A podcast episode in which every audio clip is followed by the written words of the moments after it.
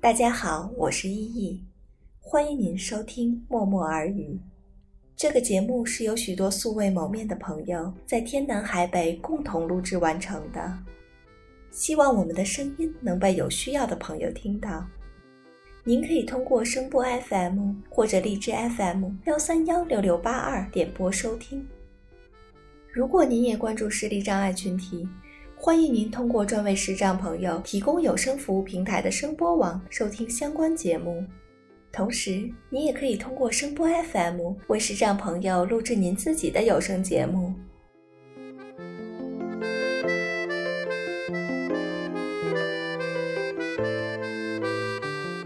默默耳语第一季收录了二十一篇关于旅行的文章，摘自我自己的散文随笔集《一切都没那么糟》。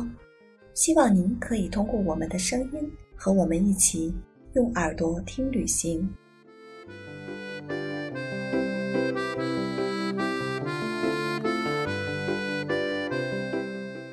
第六篇文章是感谢生命的美意。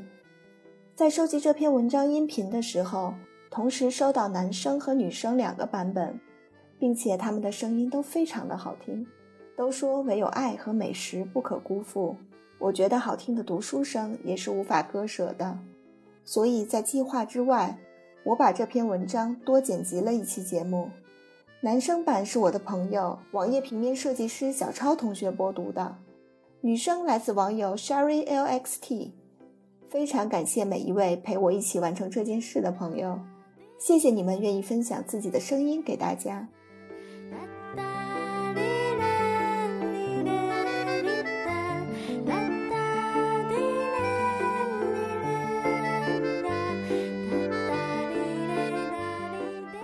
感谢生命的美意。世界上很多体系的形成和发展，都离不开外在的大地理环境。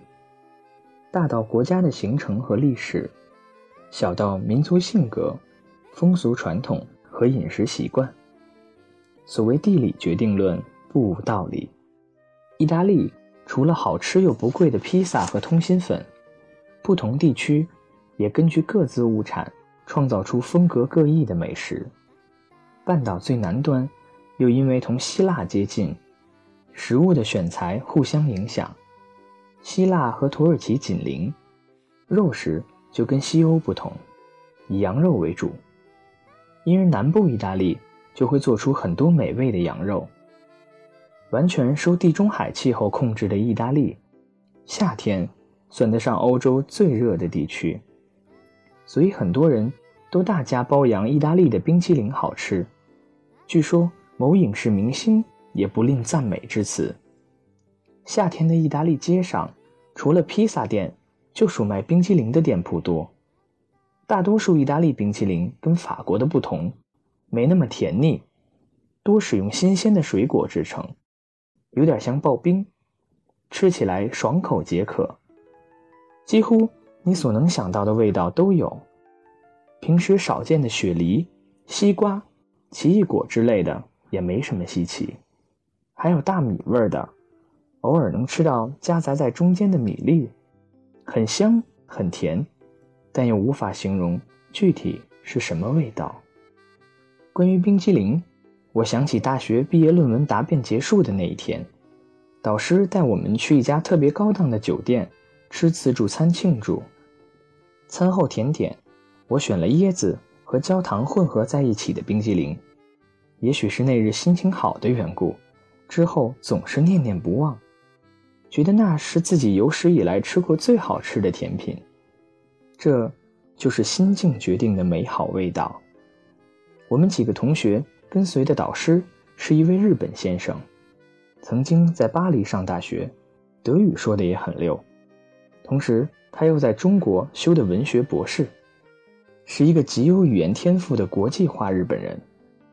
他像大多数日本人一样爱旅游，也很会享受生活，所以总是能找到各种风味的美食。在那之后，我试图找过很多次这种味道，但市面上很少能找到这两种口味。甚至在病床上奄奄一息的时候，我都觉得遗憾。原来影视剧的类似情节真的是源于生活。在巴黎圣母院的所在地，巴黎西带岛的一条不宽的巷子中，有一家始建于1954年的冰激凌老店，宣称这里能买到法国最好吃的冰激凌。店面看上去就是古朴的怀旧风格，干净透亮的冷柜中。整齐地摆放着装满不同颜色口味的冰淇淋桶，冷柜旁边的货台上，焦黄酥脆的蛋卷一个套一个的码放着。走入店中，看到这个场景，我就会不由自主地咽口水。终于在这里找到了椰子和焦糖口味，将两个冰激凌球混在一个蛋卷里，椰子的香浓混着甜中微苦的焦糖。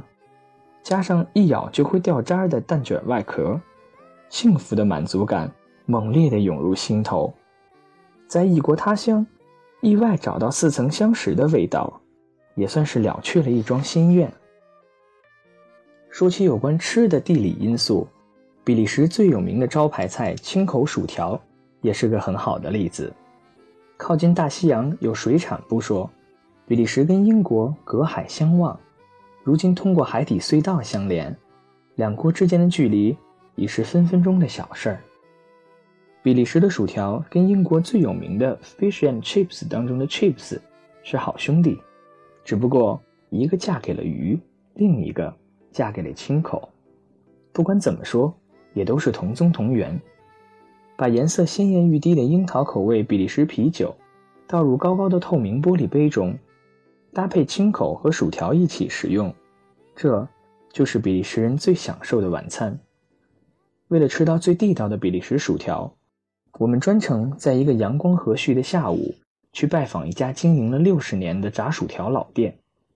薯条店在城市中一个养满野鸭的湖心公园附近，只提供外带的薯条店，就像一个大一点的报刊亭，分两路站满了排队的食客。主营薯条之外，还有各种油炸的食品，配料的蘸酱有很多种，需要花钱购买。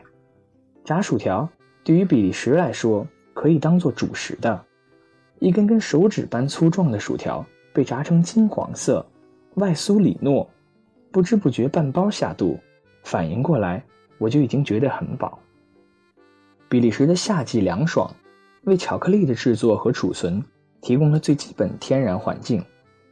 再加上比利时曾经强占刚果，为进军非洲可可庄园和巧克力生产行业提供了极大的便利。据统计，在比利时有大大小小三百五十家巧克力生产商，三千多种不同口味的巧克力覆盖了人们所需要的一切范围。无论是传统的百年手工作坊，还是大型巧克力公司，都有着自家的独门秘籍来保持品牌特色。毫不夸张地说，只要打上比利时制造的巧克力，都可以算是精品。大街小巷随处能看到巧克力的商店，有一些高端品牌像奢侈品一样美美的摆放在专营门店之中。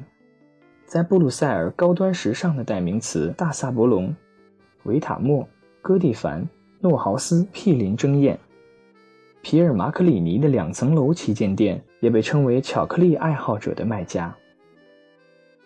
东欧的饮食特色绝对是无肉不欢，以德国和捷克为首的大块吃肉、大口喝酒的习惯，更是平易近人、接地气。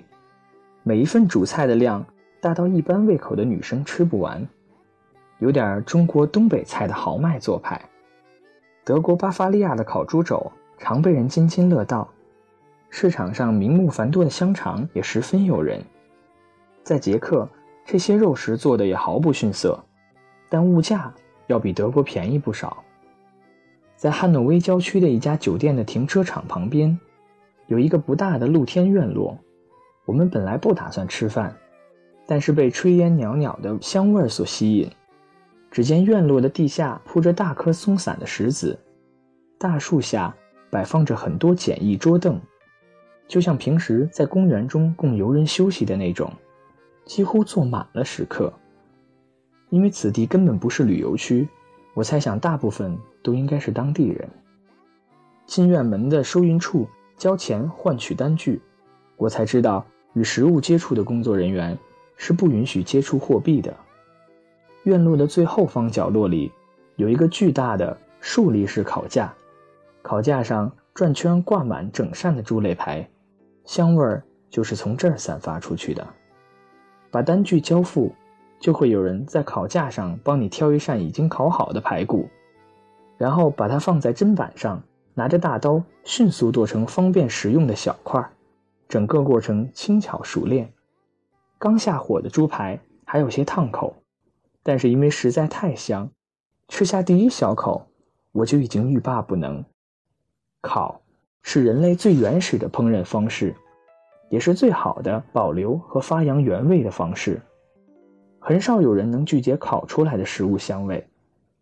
食材本身的品质决定了菜肴的好坏。上等的原材料被所有的厨师视为珍宝。德国的猪肉品质很高。跟平时经常吃到的猪肉有着完全不一样的味道，尝不到一丝猪肉的腥臭味儿。猪肋带骨的肉本就比其他部位更香，加上匀称的炭火烤制，最外层温度未散，还在滋滋作响，散发出浓浓的炭烧香气。充分烤熟的排骨肉质已经十分松软，瘦而不柴。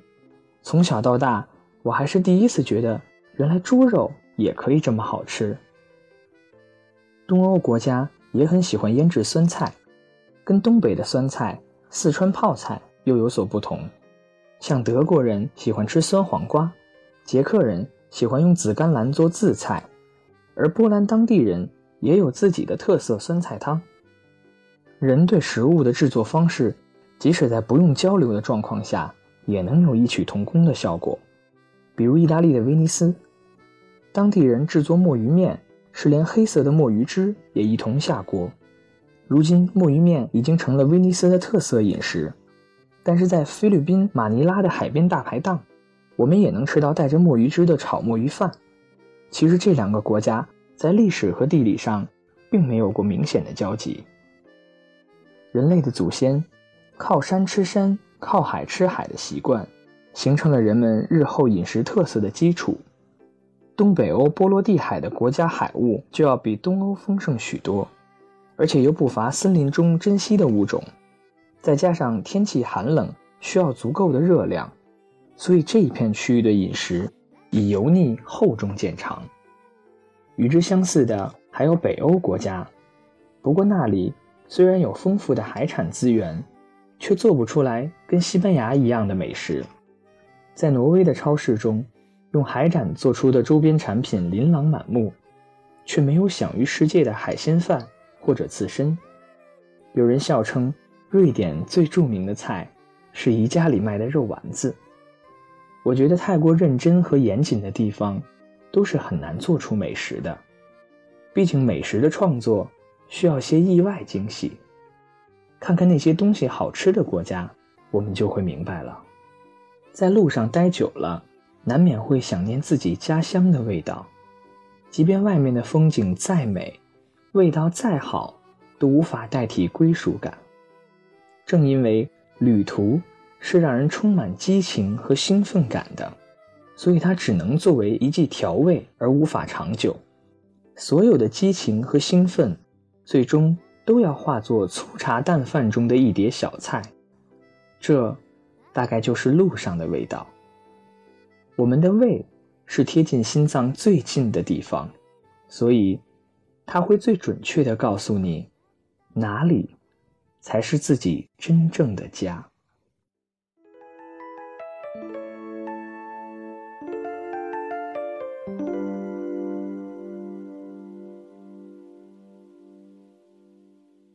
感谢您的收听，在节目的最后。送上一首幸福的舞蹈，希望您拥有愉快的一天。